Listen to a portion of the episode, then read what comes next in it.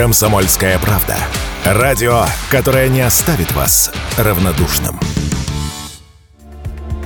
Минтранс предложил отменить обязательное дублирование информации на английском языке на схемах и указателях метро, монорельса, канатных дорог и фуникулеров, а также во время объявления станций и остановок. Ведомство опубликовало проект изменений в приказы, регулирующие типовые правила пользования транспортом. В министерстве объясняют такое решение жалобами граждан, социально-политической ситуацией в стране и повышенной информационной нагрузкой на пассажиров. В пресс-службе московского метрополитена сообщили, что в метро, на МЦК, МЦД и монорельсе объявлять станции на английском перестали еще в 2021 году по причине снижения туристического потока из-за пандемии, а также жалоб от пассажиров на дополнительное информирование. В 2018 году Россия проводила чемпионат мира по футболу, и потому было решено объявлять остановки в том числе и на английском языке. Звучало это так.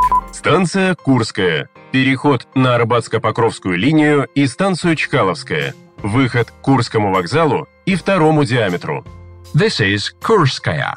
Change here for lines 3, 10 and D2. В общероссийском объединении пассажиров оценили идею убрать английский с указателей в метро. Глава организации Илья Зотов в разговоре с радио «Комсомольская правда» назвал такое решение недальновидным. С точки зрения проекта, который сейчас предложен, данные требования не будет касаться аэропортов, а касается метрополитена, но даже в этом не совсем логичные предложения выглядят в том смысле, что придется переклеивать все наклейки, придется делать заново все афиши без упоминаний иностранных слов, либо заклеивать иностранные слова, что тоже является абсурдом, что через несколько лет опять придется делать все то же самое. Мне кажется, было бы справедливо оставить эти надписи такие, какие есть, не обращать на них особого внимания. Те станции, которые появляются новые, конечно, стоит делать уже только на русском языке.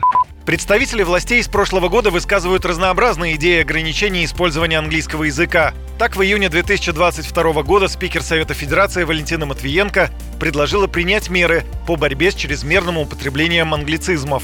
В апреле текущего года депутат Султан Хамзаев предлагал исключить английский язык из школьной программы, а в мае этого года спикер Госдумы Вячеслав Володин назвал английский язык мертвым.